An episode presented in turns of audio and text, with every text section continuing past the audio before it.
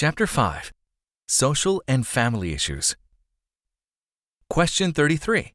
Isn't Islam intolerant of other religions? How are Muslims supposed to treat people of other faiths? Tolerance is the attitude that should govern the dealings of all people with one another.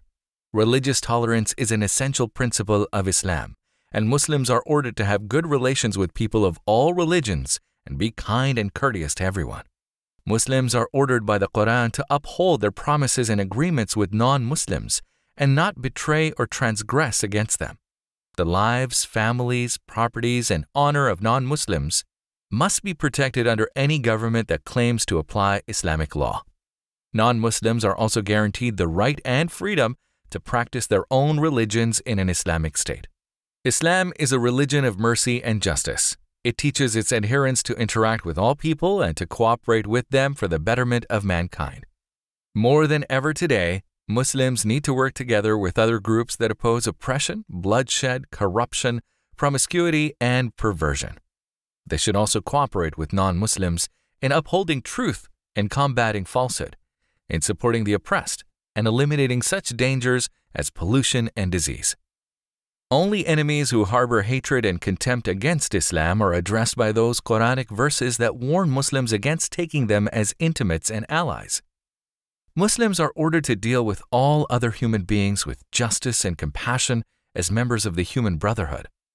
They are always to behave kindly toward any non Muslims who are not hostile, whether by offering financial help, feeding the hungry, giving loans when needed, or interceding in connection with permissible matters, even if only by speaking kindly and advising them.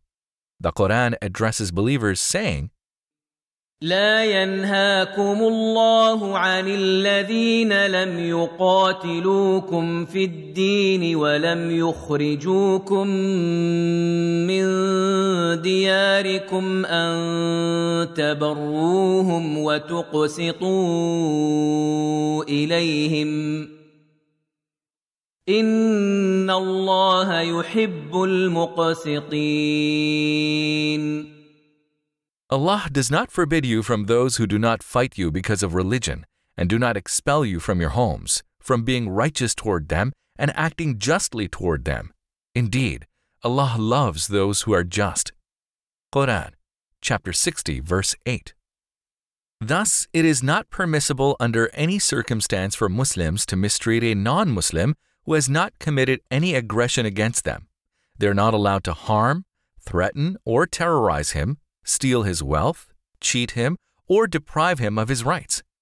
It is obligatory upon Muslims as well to honor whatever lawful treaties and agreements are made with non Muslim parties. Coexistence does not mean that we cease to promote our positive values.